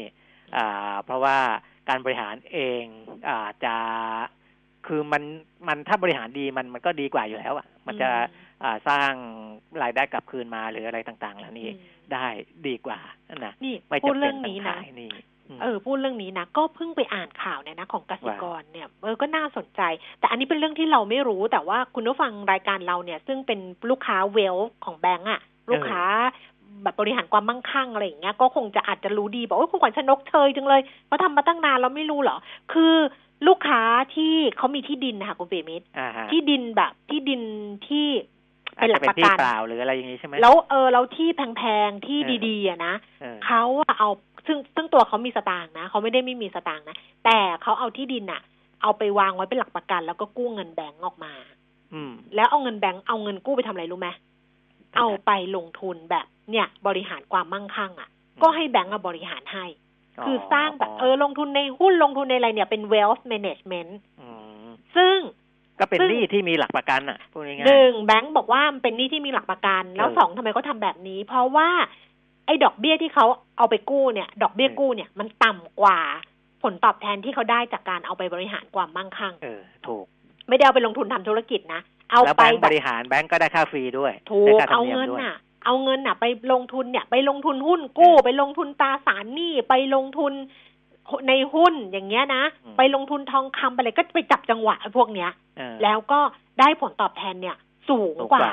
ดอกเบี้ยอืมที่จ่ายเอาที่ดินเป็นหลักประกันอืมแล้วก็มาจ่ายแล้วก็มีส่วนต่างก็เป็นผลตอบแทนของเขาเออแต่อันเขานี้ก็ควรไม่จะเป็นคนที่มีเงินเหลือนะ อุ้ยเหลือเยอะ เออเออไม่ควรจะเป็นเงินเหลือเหลือเยอะแต่แล้วถ้าแบบอ่าไม่ได้มีเงินออม แต่ว่าอ่า เอาทรัพย์สินไปค้ำเพื่อที่เออจะเอาเงินกู้มาลงทุนอย่างเอนี้อผมอันก็นี้ไม่ไม่ค่อยได้เห็นนะด้วยไม่ได้นะอันนี้เขาเหลือแล้วเขาเหลือแล้วเออแล้วเขาไม่ได้เออทำอะไร แล้วแบงก์ก็บอกว่าแบงก์ก็สบายใจ เพราะว่าพวกเนี้ยเขาไม่ปล่อยที่เขาถูกยึดหรอกอืมเพราะว่าที่เขาเนี่ยบางทีเนี่ยมูลค่ามันพันห้าร้อยล้านอย่างเงี้ย เอามาอืมกู้เงินแบบแปดร้อยล้านอะ แล้วแบบอ่าฮะเออไม่มีทางที่จะปล่อยให้แบบถูกยึดอะไรประมาณเนี้ยหรือถ้าเกิดว่าพลาดผิดพลาดจริง ๆ แบงก์ก็ยังโอเคเพราะ เพราะว่าที่ดินมันมูลค่าสูง เออเออก็ทำกันหลายแบบดีเหมือนกันแบงก์ก็มีรายได้แล้วก็คนแต่อันนี้เป็นเรื่องของเขาบอกเลยว่าเป็นกลุ่มคนรวยนะคะเออคนมีสตางค์เออเราใช่เข้าไม่ถึงใช่เข้าไม่ถึง ขอพูดเรื่องค่างเงินบาทหน่อยได้ไหมเพราะว่าอ่ฮะเออค่างเงินบาทที่ก็มันจแข็งริงๆมันพอค่ามันหลุดสามสิบแล้วว่าพอมาสัปดาห์นี้ก็ขยับขึ้นมาเกินนะ เกินแต่มันก็เออเกินแบบเกินแบบปไม่ริมได้ปริมปริมปริมเออไม่ได้อ่อนค่าอย่างมีนัยยะไงเออเพราะฉะนั้นก็ยังต้องจับตาดูเรื่องของค่างเงินบาท อันเนี้ยแบงก์ชาตินะคะ คุณวชิราอารมณ์ดี ผู้ช่วยผู้ว่าการสายกะตลาดการเงินธนาคารแห่งประเทศไทยเนี่ยบอกว่าไอ้ที่ค่าค่างเงินบาทมันแข็งค่าขึ้นเราก็รู้อยู่แล้วล่ะมันมาจากเรื่องการฟื้นตัวของเศรษฐกิจใช่ไหมแล้วก็เรื่องการพัฒนาวัคซีนอย่างเงี้ยแต่ว่าแบงก์ชาติก็ไม่ได้นิ่งนอนใจนะ บอกว่าอันนี้ก็ติดตาม อย่างใกล้ชิดแล้วก็เข้าไปดูแลเพื่อชะลอความผันผวนที่จะกระทบต่อการปรับตัวของภาคเศรษฐกิจที่แท้จริง รวมถึงติดตามสถานการณ์ในตลาดการเงินอย่างใกล้ชิด โอ้แต่ก็ไม่ได้บอกนะ ไม่ได้บอกนะคุณปิ่มมิตรว่าว่าจะทำอะไรอะไรใช่เออจะทำอะไรใช่ไงเพิ่มอือืมมไม่ได้บอกตอนนี้ไปฟังเอ่อ EIC นะคะของครับธนาคารไทยพาณิชย์ค่ะ คุณยันยงไทยเจริญรองผู้จัดการใหญ่ผู้บริหารสูงสุดของ EIC นะคะ อันนี้ก็เคยเป็นผู้บริหารแบงก์ชาติ เคยเป็นผู้บริหารตลาดหลักทรัพย์นะ คุณยันยงนะคะอ่าฮะบอกว่าระยะข้างหน้าเนี่ยมองว่าดอลลาร์น่าจะอ่อนค่าอย่างต่อเนื่องจากการฟื้นตัวของเศรษฐกิจโลก สงครามการค้าที่ลดความรุนแรงนะคะ ดังนั้นเนี่ยน่าจะเห็นการไหลเข้าของเงินต่างชาติเข้ามาในเอเชีย แล้วก็ไทยเนี่ยต่อเนื่องจนถึงปี 2564 แล้วก็ทำให้ดุลบัญชีเดินสะพัดเนี่ยเกินดุลต่อเนื่องก็กดดันให้ค่าเงินบาทนั้นแข็งค่าต่อไปค่ะ โดยปีหน้านักกรอบน่าจะอยู่ที่ 29 บาท 50 ถึง 30 บาท 50 สตางค์ต่อดอลลาร์ นี่บอกว่าโอ้ตั้งแต่ปี 57 เนี่ย บาทแข็งค่ามาแบบ 20เจ็ดปีที่ผ่านมาบาทแข็งค่า 20.6เปอร์เซ็นตอืม นับตั้งแต่ปี 57 แล้วก็แข่งค่าเทียบกับดอลลาร์เนี่ย 9.8เปอร์เซ็นต์ครับนะอ๋อ คือนี่ไงประเด็นก็คือว่าตอนแรกแบงก์ชาติบอกจะแถลงวันที่ 9 ใช่ไหมอ๋อ9ธันวาจำได้ไหมอันนี้คือยกเลิกแถลงนะ ทางกสิกรอืมบอกว่าค่างเงินบาทที่แข่งค่าหลุดจาก 30 บาทมาเนี่ย ก็จากการที่นักทุน คือที่อ่อนค่าลงมาใช่ไหมจาก29เป็น30เนี่ย บอกว่าใช่ก็คลายความกังวลจากเรื่องของการออกมาตรการดูแลค่าเงิน หลังจากที่อืมแบงก์ชาติเนี่ยยกเลิกการแถลงวันที่9ธันวาคม คือตอนแรกจะแถลงที่เรารอกันอยู่อะอืมแล้วก็เราก็ทำไมเขาเงียบๆไปก็ไม่ปรากฏยังไม่มีอะไรเพิ่มเติมออกมา เออเขาก็เงียบไปเลยเรื่องนี้อ่าอะฮะเพราะฉะนั้นก็คงคงต้องรอดู เพราะว่าเดี๋ยวสิบห้าสิบหกนี้ FOMC เออธนาคารกลางสหรัฐจะมีการประชุม คณะกรรมการนโยบายธนาคารกลางด้วยนะน่าจะแต่ว่าก็คงไม่มีน่าอะไรเปลี่ยนแปลงหรอก น่าจะดึงไปดูอะไรสักอย่างหนึ่งก่อนอะเออตอนแรกว่าจะตั้งตั้งท่าใหญ่เลยไงว่า จะดูเรื่องโครงสร้างอะไรอย่างนี้เลยนะครับแล้วก็เงียบไป เออ อาจจะกลับไปดูอะไรอีกทีหนึ่งก่อนที่จะออกมานะคะอ่าฮะเพราะฉะนั้นเดี๋ยวรอติดตามจากแบงค์ชาติาติอีกทีหนึ่งก็แล้วกันอะอ้าวประมาณนี้นะค่ะแล้วคนที่ถามเรื่อง RMF SSF อะไรเนี่ยอืม เดี๋ยวรอดูจากเล่าเท่าที่เหลือแล้วกัอันนี้ส่งไปให้คุณปีมิตรหมดแล้วนะครับ รวบรวมไปหมดแล้วนะคะใช่ทุกท่านที่ถามเข้ามาซึ่งแบบหลากหลายมากก็เดี๋ยวคุยทีเดียวไปเลยก็แล้วกันอ่าฮะในเล่าเท่าที่เหลือก็ย้ำอีกครั้งหนึ่งว่าเล่าเท่าที่เหลืออ้าวติดตามได้จากไหน YouTube ค่ะ เราจะทำลง YouTube i2c Channel แต่ถ้าเกิดขี้เกียจไปตามดูจาก YouTube ก็เป็นสมาชิกไลน์ at pk talk สตางค์ก็ไม่ต้องเสียแค่แอดเพิ่มเข้ามา แล้วก็ไม่มีอะไรส่งไปกวนใจเลย เพราะว่านานๆส่งที คนทำก็ขี้เกียจส่งเหมือนกันจะมีคนถามเข้ามาแหละ แล้วรวบรวมทีหนึ่งแล้วก็จะส่งให้นะคะครับหรือจะไปกดติดตามใน YouTube ก็ได้พอดแคสต์ก็ได้ด้วย PK Talk Podcast ได้หมดทุกช่องทาง เดี๋ยวคุณเปรมิตรรวบรวมให้นะคะได้ครับวันนี้ขอบพระคุณคุณเปรมิตรคค่ะรับสวัสดีครับ สวัสดีค่ะคุณผู้ฟังคะเดี๋ยวช่วงหน้าคุยกันกับคุณพเดิมพบสงเคราะห์นะคะ จากบริษัทหลักทรัพย์หยวนต้าตอบคำถามหุ้นกัน ตอนนี้เราพักกันครู่หนึ่งค่ะ AAS Auto Service ผู้นำเข้าและตัวแทนจำหน่าย Porsche อย่างเป็นทางการ Cayenne E-Hybrid Coupe ใหม่ เริ่ม 6.5 ล้าน AAS the name you can trust 08 01 911 911 อยากมีสุขภาพที่ดี อยากกินดีอยู่ดี อยากมีอากาศที่ดี ทุกความอยากจะเป็นจริงได้ แค่เราลงมือปลูก เพราะชีวิตที่ดี คือชีวิตที่มีต้นไม้อยู่ล้อมรอบ ปลูกแล้วแชร์ เพื่อส่งต่อแรงบันดาลใจสู่อนาคตที่เป็นจริง มาร่วมปลูกเพื่อเปลี่ยนไปพร้อมกัน ปลูกที่ใจเปลี่ยนเพื่อเมือง ปตทสารพลังสู่ความยั่งยืน AAS Auto Service ผู้นำเข้าและตัวแทนจำหน่าย Porsche อย่างเป็นทางการ พบ Cayenne E-Hybrid ใหม่ เริ่ม 6.3 ล้าน AAS looking after you and your car 08 01 911 911 ปกป้องทุกสมรรถนะในการขับขี่ หล่อลื่นเครื่องยนต์ทุกขณะ ด้วยคุณภาพที่คิดค้นและพัฒนาอย่างต่อเนื่อง เวนลอยลูพิแคนระดับโลกที่ผู้ใช้ยานยนต์วางใจ เวนลอย ลื่นเหลือล้น ทนเหลือหลาย มิติข่าว 90.5 สะท้อนทุกเรียมมุมของความจริง สนับสนุนโดย น้ำมันเครื่องเวลลอย ลื่นเหลือล้น ทนเหลือหลาย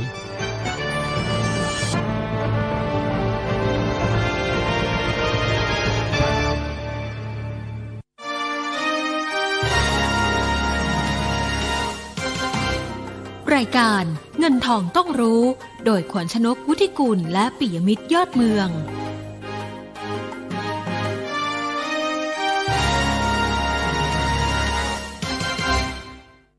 10นาฬิกา44 นาทีค่ะ ช่วงที่ 2 ของเงินทองต้องรู้นะคะ เราดูภาพรวมการซื้อขายของตลาดหุ้นไทยล่าสุดค่ะ และเดี๋ยววันนี้คุยกันกับคุณพเดิมพบสงเคราะห์จากบริษัทหลักทรัพย์หยวนต้านะคะแต่ชนีราคาหุ้นตอนนี้อยู่ที่ระดับ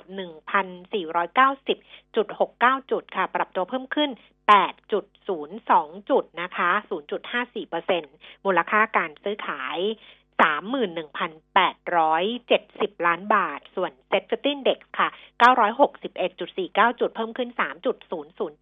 0.31%มูลค่าการซื้อขาย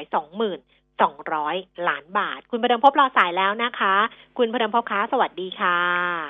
ครับ สวัสดีครับ ค่ะอ้าวดูภาพรวมกันก่อนเลยสำหรับดัชนีราคาหุ้น วันแรกของสัปดาห์เป็นยังไงบ้างคะ ฮะ ก็ดูแข็งแรงนะครับ โดยเฉพาะ ปัจจัยต่างประเทศนะครับ นั่นคือเรื่องของวัคซีนนะครับค่ะที่ไฟเซอร์อ่าทาง FDA ก่อนหน้านี้ก็อังกฤษก็อนุมัติไปนะครับ ตอนนี้ FDA ของอเมริกาก็อนุมัตินะครับเราคงต้องลุ้นไปในสัปดาห์หน้านะครับ ก็คือช่วงเนี้ยนะครับ ก็คือเรื่องของโมเดอร์นานะครับว่า FDA จะอนุมัติเมื่อไหร่ ซึ่งก็มีการคาดหมายว่าจะอ่ามีการอนุมัติคือวันที่17 นะครับก็อีกสองสามวันข้างหน้านะครับ ที่จะมีการอนุมัติเพิ่มเติมนะครับทำให้เซนติเมนต์ตอนนี้ก็เหมือนว่ามุ่งเป้าไปที่วัคซีนในต่างประเทศนะครับรวมไปถึงก็ประมาณที่มีการช่วยเหลือในอเมริกานะครับ ตกลงกันมานานพอสมควรนะครับ ก็ยังตกลงกันไม่ได้นะครับ ก็ลองดูว่าจะมีการออกอมาตรการกระตุ้นเมื่อไหร่ครับในเรื่องของทางสหรัฐอเมริกานะครับรวมไปถึงทาง ECB นะครับ เมื่ออปลายสัปดาห์ที่แล้วมีการประชุมของธนาคารกลางยุโรป นะครับก็ปรากฏว่ายังคงดอกเบี้ยไว้นะครับที่ศูนย์เปอร์เซ็นตนะครับแต่ไฮไลท์ตกไปที่เรื่องของการขยายวงเงินในการซื้อพันธบัตรนะครับตามโครงการของอการซื้อพันธบัตรนะครับก็คือ PEPP ของทาง ยุโรปนะครับที่เพิ่มขึ้นอีก 5 แสนล้านยูโรนะครับเป็น 1.85 ล้านล้านยูโรนะครับก็ทำให้ภาพเซนติเมนต์ก็คือสภาพคล่องยังดีอยู่นะครับก่อนหน้านี้คือธนาคารกลางสหรัฐก็เริ่มทรงๆในเรื่องของการทำ QE นะครับแต่ว่าต้องรอดูวันที่ 15-16 นะครับที่จะมีการประชุมของธนาคารกลางสหรัฐหรือว่าเฟดนะครับว่าจะมีมาตรการอะไรเพิ่มเติมหรือไม่นะครับอันโดยภาพคือประเด็นต่างประเทศนะครับถือว่าเป็นประเด็นที่ ในเชิงที่บวกมากขึ้นนะครับ แต่ประเด็นในประเทศนะครับ ก็อาจจะคนก็มีความระมัดระวังในเรื่องของผู้ติดเชื้อ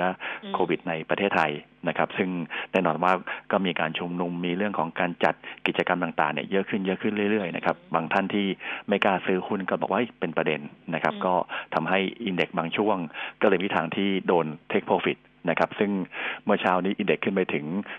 1,495 นะครับก็โดนตีกลับมาเกือบเกือบลบแล้วนะหรืออยู่ที่ 1,484 บวกขึ้นมา 1.47 จุดนะครับตอนนี้ก็บวกขึ้นมาประมาณ 8 จุดนะครับก็สถานการณ์เชิงลบก็มีบ้างนะครับในเรื่องของ sentiment นะครับรวมไปถึงถ้าใครไปดูในเรื่องของทางเทคนิคนะครับหลายตัวก็คือ overbought ก็คือซื้อมากเกินไปนะครับทำให้ดู index บางทีบางจังหวะก็คือนักเทคนิคก็บอกว่าเฮ้ย ผมไม่ค่อยกล้าซื้อเท่าไหร่เพราะว่ามัน over เกินไปนะแต่ในภาพรวมผมยังคิดว่า flow จากต่างประเทศที่ยังน่าจะไหลเข้ามานะครับ ถึงแม้ว่าวันศุกร์ไอ้วันวันวันพุธนะครับน่าจะวันไม่ได้เพราะประจำการมาสองวันเองเลยจับวันผิดนะเออก็ยังขายอยู่นะครับกลับกลับมาขาย 2,500 ล้านนะครับ แต่ผมมองว่าเซนติเมนต์ยาวๆ ก็ยังน่าจะเข้ามาซื้อหุ้นนะครับ ซึ่งตอนนี้คือไม่ใช่เฉพาะหุ้นอย่างเดียวก็คือเข้าตราสารนี้ด้วย นะครับสุภาพก็คือว่าอย่ามองเซนติเมนต์คือเป็นการแกว่งนะครับแต่แกว่งในเชิงบวกนะครับแนวรับคือ 1480 แนวต้านคือ 1,500 จุดนะครับหุ้นแนะนำนะครับก่อนหน้านี้จะชอบกลุ่มแบงก์กลุ่มพลังงาน กลุ่มที่อยู่อาศัยนะครับซึ่งสามกลุ่มนี้ผมยังมองว่ายังไปได้ในระยะกลางนะแต่ระยะสั้นเนี่ยอาจจะไม่ได้ขึ้นพูดปาดเหมือนกับช่วงของ 2 สัปดาห์ที่ผ่านมานะครับวันนี้ก็เลยหุ้นเลือกหุ้นไซส์กลางนะครับหรือวันส่วนของตัวหุ้นที่ไม่ได้ปรับตัวขึ้นมาก่อนหน้านี้นะครับโดยเฉพาะกลุ่มค้าปลีกหลายตัวนะครับซึ่งก่อนหน้านี้ทุกคนมีความกังวลว่ายอดขายต่อสาขาลดลงนะครับหรือว่าในภาพของการบริโภคในประเทศที่ลดลงนะครับซึ่งล่าสุดเดือนตุลาคมที่ผ่านมานะครับตัวเลขของการบริโภคของสินค้าไม่คงทนเนี่ยเริ่มติดลบ นะครับก่อนหน้านี้บวกตลอดนะครับ แต่ว่าเดือนตุลาคมล่าสุดคือเริ่มติดลบนะครับทำให้ภาพของหุ้นในกลุ่มค้าปลีกทั้งทั้งตัวหุ้นของ CPO และ BJC นี่ยปรับตัวลดลงมานะครับ ซึ่งผมก็ยังเชื่อว่าทิศทางของเซนิเมนต์ระยะกลางเนี่ยก็ต้องดูติดตามเรื่องของการบริโภคนะครับ แต่จุดหนึ่งที่น่าสนใจคือว่าณวันนี้นะครับหนึ่งก็คือเรื่องของรายได้เกษตรกรนะครับ เดือนตุลาคมเริ่มกลับขึ้นมานะครับ แล้วก็อีกอันหนึ่งก็คือทุกคนคาดหวังว่าพอจบเรื่องของโควิดนะครับนักท่องเที่ยวจีนก็จะกลับมา นะครับก็ทำให้ยอดขายของตัว CPO BJC จะขึ้นต่อไปในอนาคตนะครับรวมไปถึงปัจจุบัน P เริ่มเหมาะสมแล้วนั่นคือต่ำกว่า 20 เท่าในปีหน้านะครับก็เลยมองภาพของอหุ้นที่เรียกว่า แลกกาดแล้วกันนะครับคือกลุ่มอื่นเขาขึ้นมาหมดแล้วนะครับก็เลยเป็นแค่กลุ่มนี้งั้นสัปดาห์นี้ก็เลยชอบหุ้นของตัว CPO นะครับแล้วก็ตัว BJC นะครับเทคนิควันนี้ CPO และ BJC เนี่ยเริ่มทะลุ 200 วันนะคือเดินต่ำกว่า 200 วันนะครับ200วันอยู่ที่ 65 บาทนะแบบตัว CPO นะครับถ้ายืนได้เป้าหมายในการรีบาคือ 70 บาทนะครับส่วน BJC นะครับ เส้น 200 วันเหมือนกันนะครับ ถ้ายืนได้คือต้องยืนแล้วนะครับประมาณ38บาทหรือ39บาท50ยืนได้ประมาณในการรีบาคือ43บาท50นี่คือตัวใหญ่หน่อยนะครับ แต่เป็นตัวไซส์ที่เรียกว่าคิดว่าเป็นกลุ่มที่แลกกาดนะครับ ส่วนหุ้นไซส์กลางนะครับ วันนี้ผมชอบหุ้นของตัวไทยคม นะครับเหตุผลในเรื่องของตัวการที่ Q3 ก็ขาดทุนนะฮะแต่คิดว่าการ turnaround ขึ้นมากลับมาดูดีขึ้น และ price per book ปัจจุบันเนี่ยเพียงแค่ 0.5 เท่า คือมันต่ำจนเกินไปแล้วนะครับก็เลยมองว่าราคาหุ้นที่เริ่มมีปริมาณการซื้อขายที่สูงขึ้นเนี่ยผมคิดว่าณวันนี้น่าสนใจ โดยเฉพาะตรง 5 บาท 80 ถ้ายืนได้นะครับเป้าหมายในการ rebound คือ 6 บาท 50 ตรงนั้นจะเป็นจุดต้านนะวันนี้ก็ขอเลือกหุ้นเรียกว่าเรียกแลกกาดแล้วกันนะครับผม ค่ะ ไปต่อที่คำถามคุณผู้ฟังนะคะ ท่านแรกบอกว่า AWC Asset World Corp นะคะ ต้นทุน 5 บาท ขายหรือว่าถือต่อไปดีคะ ครับผมคือถ้าเป็นระยะกลางนะครับ ผมยังมองว่ายังให้ถือต่อไปนะครับผมเชื่อว่าเซนติเมนต์ของภาพใหญ่เนี่ยยังไปได้นะครับแล้วก็ฐานเทคนิคของตัว AWC ก็ปรับตัวขึ้นได้เรื่อยๆนะครับแต่อาจจะเกิดสัญญาณซื้อมากเกินไปนิดนึงนะครับก็มีอยู่ถือต่อนะครับ แต่ถ้าไม่มีรออ่อนตัวนิดนึงที่4บาท90 เป็นแนวรับนะครับแต่ถ้าจะขายจริงก็แนวต้านคือ5บาท50ครับ ค่ะเคแบงต้นทุนร้อยเก้าบาทถือต่อดีไหมแนวต้านเท่าไหร่คะฮะคือระยะกลางถือต่อนะครับ แต่ตอนระยะสั้นเนี่ยอาจจะลงมาได้เพราะว่าภาพของโอเวอร์บอทนะครับ ก็คือรอย่อนะครับที่ประมาณ 116 คือถ้าไม่มีท่านที่ไม่มี 116 115 เป็นจุดรับนะครับ แต่ยังไม่อยากให้ขายนะ คือถ้าระยะกลางเนี่ยยังไม่อยากให้ขายนะครับ แล้วก็มีโอกาสในการปรับตัวขึ้นไปถึงประมาณ 130 ตรงนั้นจะเป็นแนวต้าน สุดก็คือว่าถ้าเล่นแบบระยะสั้น อาจจะขายก่อนนะครับแล้วรอย่อที่115นะครับ แต่ถ้าบอกว่าโอ้โหเดี๋ยวซื้อไม่ทันก็ถือต่อไปครับ ค่ะ อีกตัวหนึ่งคือปูนใหญ่นะคะ ต้นทุน360บาทค่ะ ถือต่อดีไหมแนวต้านเท่าไหร่คะอ่าตอนนี้395ซึ่งตัวใหญ่ที่บุญทั้งหมดนะครับ ผมมองว่าอ่าที่ผ่านมามันขึ้นมาค่อนข้างเยอะนะครับ ก็เลยมองว่าระยะกลางไปได้ แต่ระยะสั้นนะครับ ผมมองว่ายังไม่รีบต้องรีบร้อนแหละคนที่จะเข้าไปซื้อนะครับ ก็ลงย่อลงมาที่ 90 ลงมานะครับถึง 385 ตรงนั้นจะเป็นแนวรับนะครับแนวต้านผมมองถึง 420 นู่นนะครับ ตรงนั้นจะเป็นแนวต้านนะครับ มันก็มีอยู่ถือต่อนะครับ แต่ไม่มีรอซื้ออ่อนตัวครับ ค่ะ หุ้น PTG จะขึ้นต่อไหม เมื่อกี้คุณบรรพงศ์พูดถึงรายได้เกษตรกรอะดิฉันนึกว่าจะแนะนำหุ้น PTG PTG นะจริงอ๋อไมาเอ่อคือแต่ PTG ที่ผ่านมามันไม่ค่อยไม่ค่อยไม่ค่อยลงไงฮะๆอืมเอ่อคือตอนนี้คือผมที่นำพูด CPALL BJC ก็เพราะว่าจุดหนึ่งก็คือมันลงมาเยอะนะครับอืมก็เลยคิดว่าน่าจะมีการ rebound ขึ้นมานะครับมันภาพของตัว PTG เนี่ยผมคิดว่ายังไปได้นะครับ แต่ที่ไม่หยิบมาวันนี้เพราะว่าในเรื่องของการที่เอ่อราคาหุ้นไม่ค่อยลงอืมนะครับอันตอนนี้คือเราก็ต้องลงก่อนหรือว่าโอเคว่ามีตีมใหม่เข้ามา นะครับอืมซึ่งณวันเนี้ยผมคิดว่า PTG เริ่มน่าสนใจแล้วค่ะนะครับเพราะว่าลงมาแล้วนะครับค่ะแล้วก็ไม่หลุดตรงกับต่ำกว่าเส้นค่าเฉลี่ย 200 วันนะครับ200 วันจะอยู่ที่ 17 บาท 30 นะครับ ตอนนี้ 17 บาท 80 นะครับ เริ่ม rebound แล้วนะครับ มีโอกาส rebound แต่คงไปไม่ได้ไกลนะครับ ประมาณเส้นค่าเฉลี่ย 200 วันเอ้ย10 วันนะครับ ประมาณ 18 บาท 50 ตรงนั้นจะเป็นแนวแนวต้าน ถ้าผ่านขึ้นไปได้ ประมาณในการ rebound คือ 16 19 บาท 60 ต้องเป็นแนวต้านถัดไปครับอืม เพราะฉะนั้นดูที่ 18 บาท 50 ก่อนนะ แนวต้านแรกเนี่ยนะคะครับผมค่ะ ติดครับผม IRPC ไว้สูงมากค่ะ ไม่ทราบว่างวดนี้มีโอกาสขึ้นไปถึงเท่าไหร่คะอ่าเขาบอกเขาว่าสูงมากก็คงสูงมากจริงๆหมายความว่ามากเลยสูงนะครับมากคือหุ้นกลุ่มค่ะ commodityกลุ่ม commodity นะครับผมให้ guideline ในเรื่องของตัวทั้งโรงกลั่นปิโตรเคมีซึ่งผมชอบในตอนนี้ระยะกลางแต่ระยะสั้นเนี่ยผมมองว่าย่อก่อนนะฮะไม่ต้องรีบร้อนในการซื้อถ้าติดมากนะครับ สังเกตว่าเวลาที่เขาลงลงยาวเป็นซีรีส์เลยอืม ซีรีส์หมายความว่าสองปี ปีสองปีเลยเพราะว่า IRPC เอารอบสุดท้ายเลย ลงมาจากตั้งแต่ประมาณแถวแปดบาทกว่าอืมนะครับ อันนี้คือช่วงอ่าประมาณสักปีหกหนึ่งนะครับกลางปีหกหนึ่งนะครับลงมาตลอดยาวเลย ตอนนี้เพิ่งเริ่ม rebound แสดงว่าถ้าคุณติดอยู่สูงมากๆ ผมแนะนำคือถือต่อนะครับ ซึ่งไปดูบทวิเคราะห์ทางพื้นฐานหลายคนบอกว่าไม่น่าซื้อ เพราะนักวิเคราะห์ยังไม่ปรับประมาณการกำไรเพิ่ม ยังกลัวๆอยู่ แล้วก็ราคา upside เนี่ยมีน้อยมากเผลอเนี่ยราคาราคาปัจจุบันเนี่ยเริ่มแซงแล้วแต่นักวิเคราะห์ไม่กล้าไม่กล้าเปลี่ยนเลคคอมเมนต์นะครับก็เลยมองว่าณจุดนี้คือมียาวๆถือ นะครับผมยังมองว่าถือต่อนะไม่ได้บอกไม่ได้บอกไปที่ 8 บาทนะฮะสไตล์ผมคือว่าผมมองว่าถ้าตราบใดเศรษฐกิจโลกยังฟื้นตัวนะครับผมคิดว่ายังถือต่อไปได้นะครับแต่ว่าถ้าเกิดเศรษฐกิจเริ่มชะลอตัวเมื่อไหร่อันนั้นค่อยว่ากันนะครับแล้วก็ถ้าอยากซื้อเพิ่มรอย่อลงมานิดนึงเพราะว่าสองสามวันที่ผ่านมาขึ้นถึงเกือบ20กว่าเปอร์เซ็นต์นะฮะนะครับก็รอซื้อเพิ่มนะครับหรือซื้อเฉลี่ยตรงสามบาทหกสิบจะเป็นแนวรับครับค่ะเอ่ออยากขอแนวรับหุ้น S ค่ะ สิ่ง S เ t ต S ครับผม ครับผมครับภาพในภาพของกลุ่มเกี่ยวข้องกับพวกนี้นะครับ ผมคิดว่าเริ่มจะเดินกลับขึ้นมาดูดีขึ้นนะครับ แต่ว่าระยะกลางๆก็คือว่าอาจจะยังไม่ท่านช้ำสนใจ อาจจะยังไม่เยอะเหมือนกับช่วงของกลุ่มกลุ่ม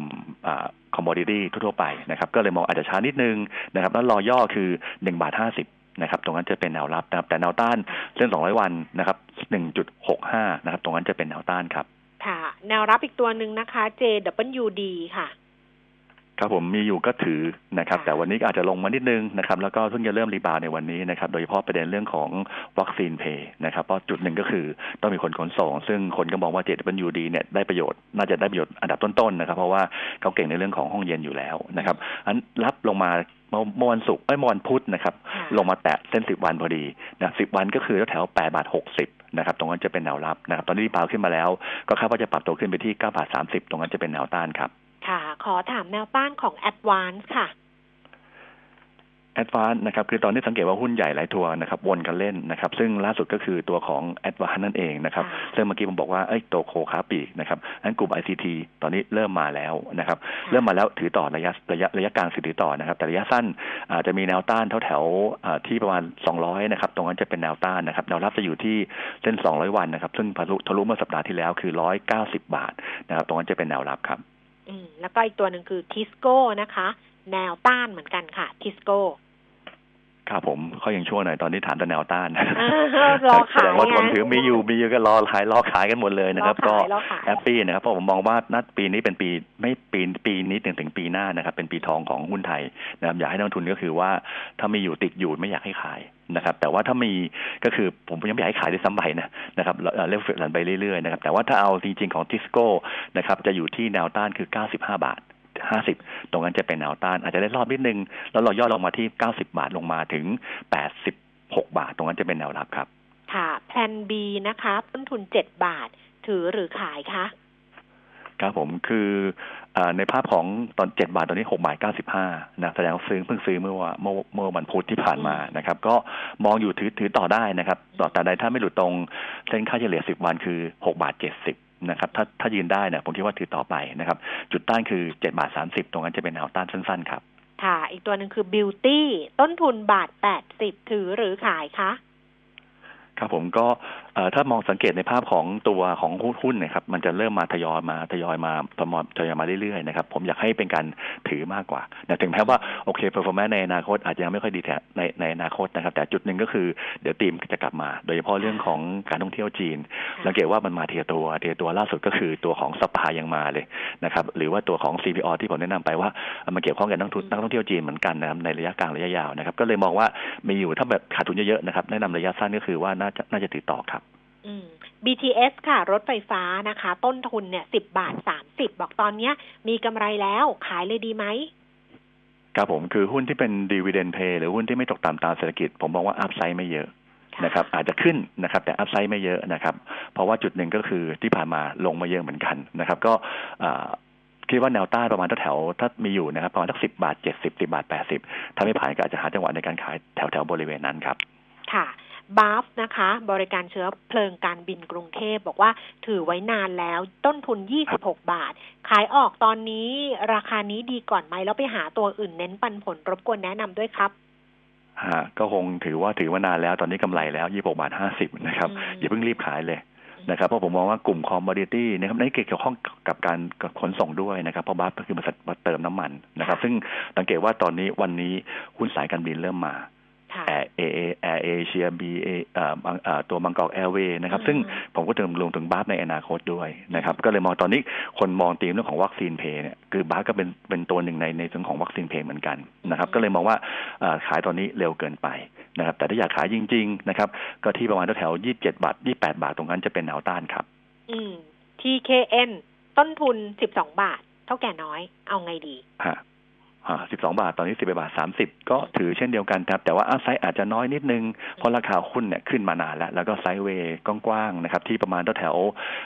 สิบเอ็ดบาทถึงสิบสองบาทห้าสิบมาระยะหนึ่งนะผมมองว่าเป็นการเทรดแบบออกข้างๆมากกว่า คือกลุ่มฟู้ดเนี่ยสังเกตว่าเป็นกลุ่มที่ผมอาจจะเฉยๆมากกว่า นะครับเพราะว่าที่ผ่านมามันคือมันไม่เสียประโยชน์จากตัวโควิดเท่าไหร่นักนะครับมันถือเวลาโควิดมันเริ่มเงียบลงวัคซีนเริ่มมาเนี่ยเขาได้ประโยชน์ที่อาจจะไม่เยอะเท่าที่ควรนะครับก็เลยมองว่าอาจจะหาจังหวะในการขายทำกำไรนะครับประมาณ 12 บาท 30 12 บาท 40 ตรงนั้นเป็นแนวต้านครับ ค่ะ เอาละค่ะ วันนี้ขอบพระคุณคุณพดมภพนะคะ ขอบคุณครับ สวัสดีครับ สวัสดีค่ะ คุณผู้ฟังคะเราปิดท้ายกันเลยนะ กับภาพรวมของตลาดหุ้นล่าสุดนะคะ ดัชนี 1,490.24 จุดเพิ่มขึ้น